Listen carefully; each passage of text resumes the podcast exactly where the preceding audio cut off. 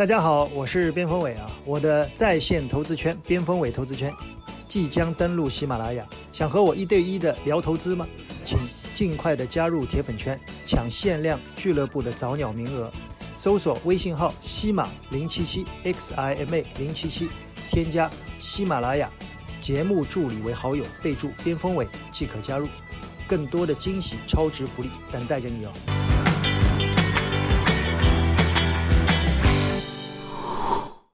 好，进入本期的财富大餐啊！本期的我们的标题叫 “A 股能否继续牛”。在当下的经济数据铺路之前啊，三月份的经济数据基本上都已经出来了啊。应该说这次的数据，我发现引起很多人的重视啊，很甚至很多个人投资者都来打电话问我啊，这个数据怎么看？以前好像没有那么关心的啊。我们索性就来跟很多投资者来聊一聊今天的很多的数据。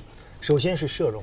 社融数据从今年的一月份开始被大家重视，对很多人说这轮行情就是社融数据带起来的啊，所以我们从社融和信贷数据聊起吧。老袁先来谈一下。呃，好的，那应该说这次三月份的社融数据和信贷数据呢，再次夺人眼球啊。嗯，很多人很多人标题党说是好到爆啊，和一月份一样再爆一次是啊，是吧？从数据的一个情况来看呢，确实大大出乎研究者的一个预料。嗯，对。因此呢，我们觉得这个数据呢。至少表明，现在企业敢于要钱了。嗯，对。和这个 PMI 的一些数据结合起来看，嗯，你看 PMI 这个数据，我们知道是三月份对来到了荣枯线之上，五十以上。那代表着企业家啊是调研下来是有信心，敢于拿钱投入到企业的一个生产运作当中。嗯，对。老袁说到这里，我补充一下，为什么很多人说三月份的数据和一月份来看又好到爆的原因，是因为一月份当时我们看到数据的时候是。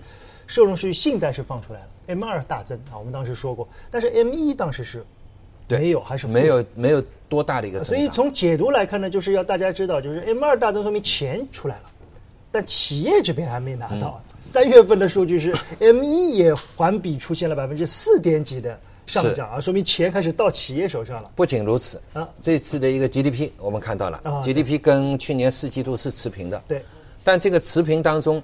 第一行业、第二行业和第三行业是不同的啊。一三行业是啊，这个是是是回落的，嗯，对。但是第二行啊，这个只是回升的。嗯，几个数据综合起来看，那我们可以看到，工业企业嗯啊，那目前情况下呢，景气度可能是已经是比较好，但我们还是要等下一季度，甚至更下一季度一个一个 GDP 的一个数据，看看能不能出现一个 GDP 的一个拐点啊，那非常重要。啊，我略微叫一下啊，略微叫一下。小吴对整个数据怎怎么来看？呃，我就说它对市场的一个影响吧。好，其实之前其实，在两月份的时候，我们看到过这样一个收容数据，当时大家觉得，哎，非常不错，非常提振市场的一个信心。就是从那个两月份的一个收容数据披露之后，我们看到整个市场出现了一波井喷的一个行情。对。那么那个时候更多是大家基于流动性的这样一个相对的一个宽松，对，所以做了一次整体市场的一个估值抬升。但是往后走，我们发现。发现会有很大的一个变化，从纯粹的流动性的这样一种溢价、流动性的估值抬升，进入到真正经济修复的，或者是说经济改善预期之下的这样一些估值修复的一些因为钱开始慢慢的进入到企业层面，是，所以我们看到这样一种社融的一个数据，这当中。嗯，我们说社融数据的这样一个变化，也能够映射到整个市场当中市场结构的一个变化。再往后看，可能整个市场和之前的市场会完全不同了。嗯，那么对这一次出来的各方的经济数据啊，这一次我们看的许多经济状态，我看工业增加值不错，对，社会零售总额啊也不错啊，各个方面的经济分类数据好像都是要比预想的要略好一些。所以很多人说，好像经济是复苏的苗头越来越明显了啊！当然，在数据出台前一天，市场以一根七十点的大阳线啊，应该说也是有点出乎意料，大涨啊！但是呢，又有人说，哎呦，这个好像量不够。现在市场我发现啊，很多人是，呃。怎么叫叫叫满仓待涨，或者叫满仓谨慎啊？就是手上都是股票啊，然后呢买呢，我是也没子弹买了。这种格局好像现在是比较微妙一些。呃，确实这个格局呢是比较微妙啊。但从数据的一个角度来说呢，刚才我们说中期嗯基本上是定了啊，大家认为就是中期向好的一个苗子已经是比较清晰了，因为。我们宽信用、宽货币的一个政策啊，使得这个市场呢渐渐开始复苏的。嗯，所以对政策的一个关注度还是比较高。对，那如果结合这些数据的话呢，不是没有一点隐忧的。嗯，我们说 CPI 这次是百分之二点三，对，开始上其中猪肉啊，这个鲜菜以及水果嗯，包括油上升比较高啊，嗯对。对。那么尤其是猪肉，嗯，那油猪肉是三月份应该是淡季，嗯对。但淡季如果是跟二月份环比相比的话呢，发现猪肉的价格涨了百分之一点二，二师兄所以有终于开始开始活动起来了。所以有这个通胀的一个隐忧。那假如有通胀的话，那央行的这个货币政策是不是会收紧？对再结合这次央行的例会来看，对似乎这方面是有这个苗头的。嗯经济有改善的一个苗子是看到了，对数据也是比较好的。对，但是市场从两千四百点涨到三千二百八十八点，对涨得更好啊，涨了八百多点。所以你在这个关头，你说短期是不是已经是充分反映了经济数据的一个转好呢？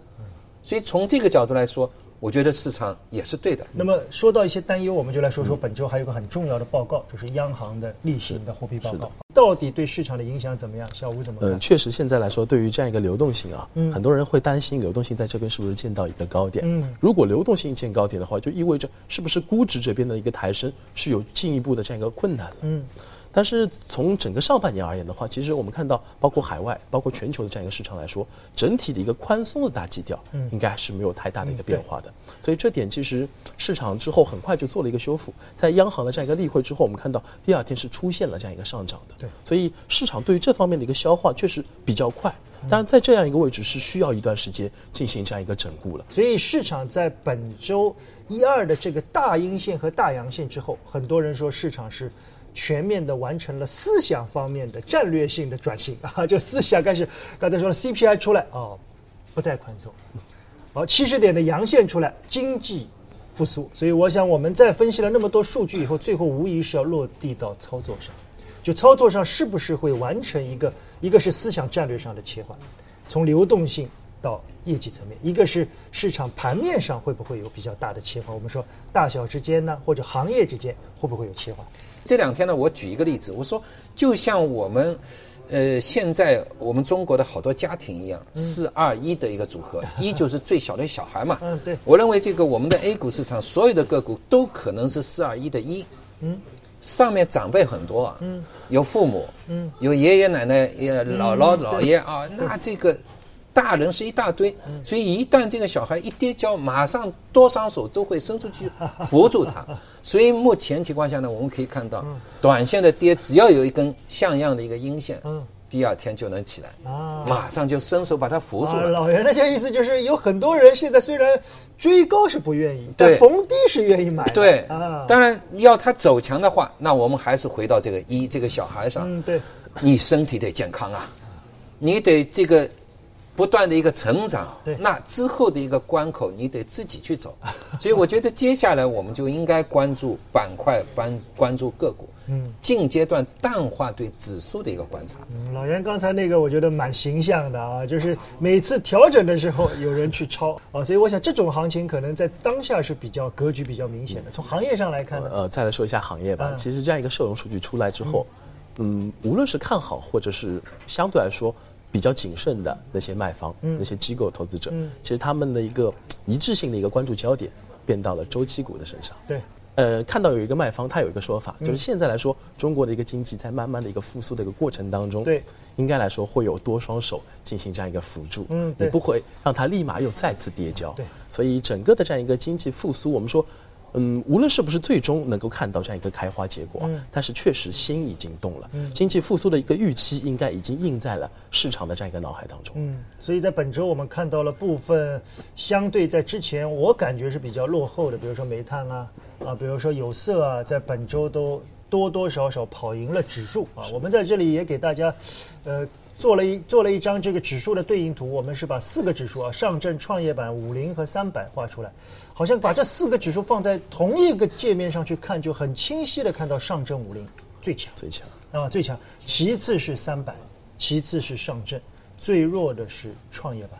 所以，如果从大的投资方向来看，是不是我们要从过去二三月份的以中小创为主，慢慢的转移到以大的刚才说的啊五零啊三百里面的企业为主？那确实，因为中小创因为科创板的这样一个原因，做了一次整体的一个估值的一个抬升，嗯，再要高举高打，好像有点困难。嗯，对，那么我们再来看到这样一个上证主板这边，其实大量的这样一些周期性的一个品种，其实已经开始先后出现这样一些动作了。嗯，比如说我们看到最强的，就业绩线当中最强的是水泥，加上工程机械，已经是先于整个周期做了这样一个主升。所以现在的一个行情，更多我觉得是一些洼地会得到，因为经济修复的这样一个预期，得到这样一个流动性的这样一个填充。嗯，可能它的一个市场结构和之前市场结构会发生很大的不同。之前他们是跑输的，嗯，那么接下来是不是他们会跑赢了？呃，小吴说的这个，我就沿着小吴说的，很多投资者要问一个问题了啊，老袁，就是现在我们看到这些品种，但有的投资者更谨慎的啊，投资者我看到他说这个东西啊就是补涨。因为这些东西没涨过嘛，就补涨完了以后，你们看好就要开始调了。其实无论是补涨也好啊，不是补涨也好，总是涨嘛。就回过头来讲，它确实这一段涨了是少。嗯，你补涨作为一个理由也是可以的。但回过头来讲，我们刚才已经说过了，目前情况下中期大家都是比较看好的。嗯，所以可能在未来要大家从慢慢慢慢从宏观的一个数据。要开始向中观行业、向微观的企业啊，它的一个数据慢慢来靠拢。我觉得今天我们这期节目啊，我想一是跟大家梳理了数据，我想得出几个结论，就市场开始往流动性的行情，开始向经济正轨的行情开始靠拢啊，这是四月份以来我觉得比较明显的特点。第二呢，刚才我们得出了第二个结论，就是逢低的时候有多双手去呵护。好像冲高的时候呢，目前啊，目前冲高还要靠自己，可能需要一点时间啊。第三个呢，从选择来看，可能个股的选择和行业的选择开始要求更高了啊。如果说二三月份的蜜月期是我们说扔飞镖似的，随便来啊，现在随便来就不行了，而且我感觉波段可能要开始增加了啊，因为冲关冲不过去，逢低有人买，那这个时候可能波段性操作可能会增加一些。那么我们在这里呢，还是给大家，因为上期我们说了很多股息的品种，我们发现，在后台啊，有很多人回复的时候觉得很喜欢。我们再把高股息率啊，目前已经出台的大概有三十家高股息率，里面大部分我看了一下，也是在二这个第二产业的。大家在我的互动平台上回复关键词啊，高股息率，我们把这三十家公司给大家。这三十家公司可能会比较慢。啊，但每个人的需求不一样嘛，啊，稳健度我觉得不一样，所以我觉得我们今天在说的很多的机会，有的是补涨也好啊，有的是行业性的机会也好，大家把预期放低，也许现在反而会我们说慢就是快，会有一些惊喜，好吗？本期的财富大餐就到这儿，我们接下来进入本期的风味信箱。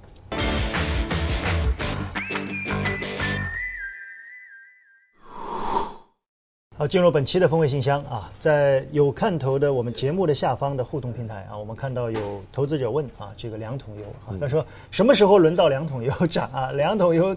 这个这一波太慢了啊，说明也有一些投资者可能是出于防御的角度去考虑两桶油。油价也确实好像涨了一段了。是，小吴刚才说到周期，两桶油怎么看？呃，石油石化确实是在周期当中特别特殊的这样一个构成，因为我们只要想到石油石化，就是中石油、中石化啊。对。那么其实我们之前说到了股息率的一个问题啊，恰恰是石油石化这样一个板块，它在众多行业当中，它股息率反而是最高的。哦，是吗？对，它的股息率有五个点的这样一个股息。哦，百分之五很高了。应该来说。他们应该就是作为最后的这样一个压轴出现的啊，压轴对压轴出现的。那么这整个石油石化，我们可以看到整个油价已经涨了一段了，对啊，已经是涨到七十了，等于说油价做了很大的修复。嗯，但是我们再回头看一下股价，确实股价好像是原地不动，确实有很多投资者觉得他们太慢，怎么办呢？嗯，在石油石化这样一个大的行业当中，嗯，我建议大家，如果你要选择弹性的话，嗯，不妨考虑一下油服这样一个板块。啊，油他们和油价相关度也是非常高。嗯，对。另外一条，他们还有另外新的一个逻辑，嗯，就是国内的一个能源安全的一个逻辑。国内我们看到中石油、中石化，他们今年的资本支出啊都是非常大的，对，百分之二十左右的一个增长，对，到明年可能也是这样的一个增长。大家想想，哪个行业能有二十的增长啊？而且确实我们看到了，包括年报、包括一季报，油服公司体现出的这样一个经营的弹性，确实是巨大的。包括杰瑞、包括通源，包括我们看到石化机械这样一批品种。他们一季报确实交出了非常亮丽的这样一个答案，而且去年四季度其实这些品种有的是有比较高的弹性啊。这一波确实在很多的题材里面，他们是属于偏弱偏弱的。所以我想刚才小吴也给大家解释了，如果想要做一些弹性的油服啊，老袁这边是在这个老袁的解盘下面啊，我看到是有互动的这个问题。他问技术上啊，三二八八何时突破？都很急啊，其实已经就差临门一脚了。大家大家想的可能不是突破，大家想的是要站上，对不对？其实我觉得，可能你刚才说的突破一下啊，再再拉回这个，可能短期也有可能会看到。嗯，但是要站上去呢，我觉得还是要讲究天时地利人和啊。那每一次发动一个比较大的一个波段行情的时候呢，实际上市场一定要有一个领涨板块。近期似乎找不到，领涨板块的一个特质是什么呢？首先要有一个权重的股票，嗯，啊，这个元帅升涨，嗯，你一定要是有这么一个股票，稳步的往上推，嗯，对，但是同时还要有先锋，嗯，这个先锋呢肯定是小盘股，嗯，你要仔细找的话呢，我觉得也许混改有那么点意思，嗯，因为我们看到领军人物有了，嗯，那像格力电器，这完全有可能作为领军人物的，对。它体量非常大，三千亿的一个体量。对对对。那现在来看呢，似乎它这个稳步推进的动作有一点。了，先锋还没有。先锋找不到啊。尽管我们看到像一汽系有过几个版啊，对，对吧？但是好像没有翻倍再翻倍吧。那如如果如果就像之前一样啊，之前因为是流动性很好，是啊，就和我们刚才说的，就是接下来流动性可能没有之前那么强。那么在这个格局之下，它可能这个上涨的速率和斜率是不是有可能会变得更？呃，有可能会变，甚至呢，我觉得小盘最近一段时间也许会没有戏，因为之前我们看到像创业板啊，整个指数啊这一轮行情涨了要接近百分之五十，嗯，那休整一阶段也完全正常啊。回过头来讲，现在这个行情有可能会出现类似于白马股的群英会。因为我们看到这个五零指数也好，沪深三百也好啊，这些指数呢，目前来看的走势的一个状态要比小盘股要好得多，而且很稳健。包括我们看到这个人民币的汇率啊，周三出现了一个比较大幅的一个变化，嗯，对这些个股的一个上涨是比较有利的。啊，对，我觉得刚才老袁最后那个群英会，我觉得可能性是比较大的。就白马股它可能是一个轮动的过程，当然这个轮动是一个底部逐步抬高的一个过程啊。那第三个问题呢，是关于在我的互动平台上啊，大家问的比较多的是关于地产产业链的啊。他说为什么最近的地产比较弱一点啊？地产股比较弱，反而是地产产业链上的家电啊等一些比较强啊。其实大家都已经看到原因了嘛，就政策啊。虽然在这次的数据上，整个地产的数据是很不错的，特别是竣工很好，但是大家都知道啊，地产它是在估值、数据和政策之间去做一个博弈。所以如果你要去参与地产股的话，你要去理解这种博弈的过程啊，估值在哪里？数据很好，没问题，但是政策可能会有些博弈，它会在这里面波动。那么相关的呢，反而它产业链后端的啊，比如说刚才我们说的有色，它也算产业链后端嘛啊，比如说基建啊，比如说水泥啊，再比如说家电，这些反而它在政策上最近可能会更偏利好一些啊。从很多投资者来说，能做波段的投资者多做一些啊，那收益能够提高；不能做波段的，逢低多关注，不要追涨。我想机会都会有啊。本期我的研报点击呢，也会专门来说一下铜啊。我想在整个有色里面，铜无疑是目前基本面似乎在大金属里面机会更多一些的啊。近期我们连续说一些周期啊，从房地产说到基建，本周我们来说一下有色里面的铜啊，希望对你有帮助。本期的风味信箱就到这里。边学边赚研报点金购买指南，下载有看头 APP，点击进入首页上的课程栏目，下拉找到边学边赚研报点金，猛戳购买，就可以收获财经男神边锋伟为你度身打造的课程。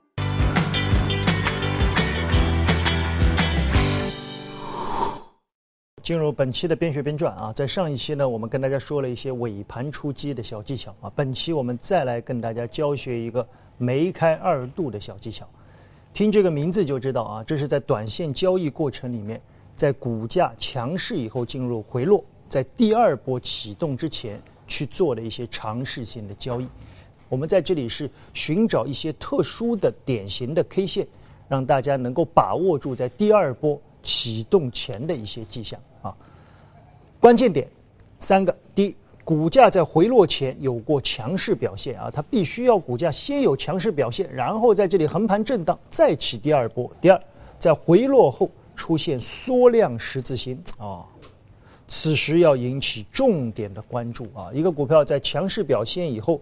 回落，回落，回落到某一两天，甚至一段时间，突然之间连续有出现缩量十字星或者单根的缩量十字星，这个时候你要引起重点的关注，似乎有企稳的迹象。第三，十字星后随即出现中大阳线，且伴随成交明显放大，此时强势股的第二波启动的概率极高。注意啊，这种方式它有几个前提，我在这里再提一下：一，往往在市场比较好的情况下，牛市，为什么呢？因为牛市很多股票它容易起第二波。第二，我们在以前教过大家一些镜头线啊，它其实是一些中继型的镜头线啊。我们现在把这种形态在实战中作为第一波启动以后回落的调整的镜头线，我们来举一些案例。大家可以看一下啊，图中的这个股票的整个走势啊，图中主力多次利用十字星洗盘，但往往不敢过于打压啊。十字星它本身说明在这个位置多空接近平衡，在二次启动前出现典型的启明星形态，啊，启明星就是我们刚才说的叫镜头线。此时呢，短线客应跟随中阳线及时入场，把握梅开二度的机会。我们来看一下啊。这里的梅开二度，最典型的是这个，大家看看啊，股票在这里突破平台以后，有一波加速上涨，之后横盘震荡，横盘震荡的时候，你不要去参与，等待它回调，回调破位，这里一根十字星，大家看看下面的量啊，十字星以后放量阳线，当阳线吞没之前阴线的时候，及时的参与，之后在平台上搭了几天，突然之间。出现飙升，在一轮比较好的市场里面，大家要每一次调整里面看到这种典型的缩量十字星，它往往都是调整接近尾声的阶段。而如果十字星以后跟随一些放量的阳线，并且能够吞没之前调整的阴线，应该可以及时的短线参与。啊，我们最后再总结一下：强势调整十字星。重点关注十字星，不要去参与啊！十字星之后的中阳线参与，往往能够享受到股价第二波强势启动的梅开二度的机会。今天的边学边赚就到这里。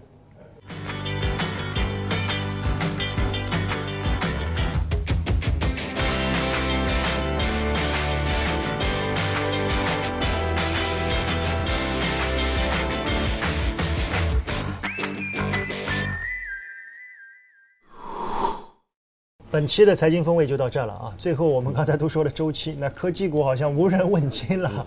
小胡，很多人也手上也拿着这类东西啊，怎么看？我觉得科技股当中要做一些分类啊。近期如果说科技股有机会的话，我觉得更多是在开放层面，就是我们的这样一个市场会越来越开放。比如说云计算已经在做这样一个试点的一个开放，它是不是会对国内的这样一个 IDC 啊，包括服务器啊，会有需求上的这种？